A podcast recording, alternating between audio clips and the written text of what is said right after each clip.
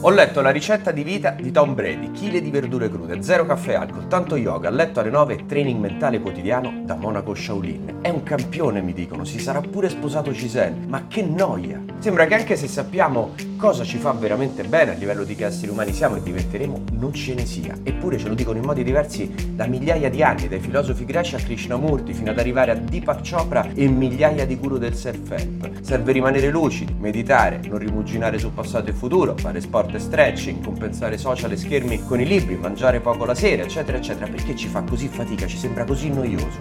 E che abbiamo così tanta paura del vuoto, ci piacciono così tanto gli stimoli forti che comunicare quanto ci stiamo divertendo diventa il massimo, mentre attività e routine che ci fanno veramente bene, ci rendono forti, tranquilli, centrati, sicuri di noi stessi e quindi felici, più potenti e più di successo, che noia. E questo è un minuto per diventare un po' più noiosi.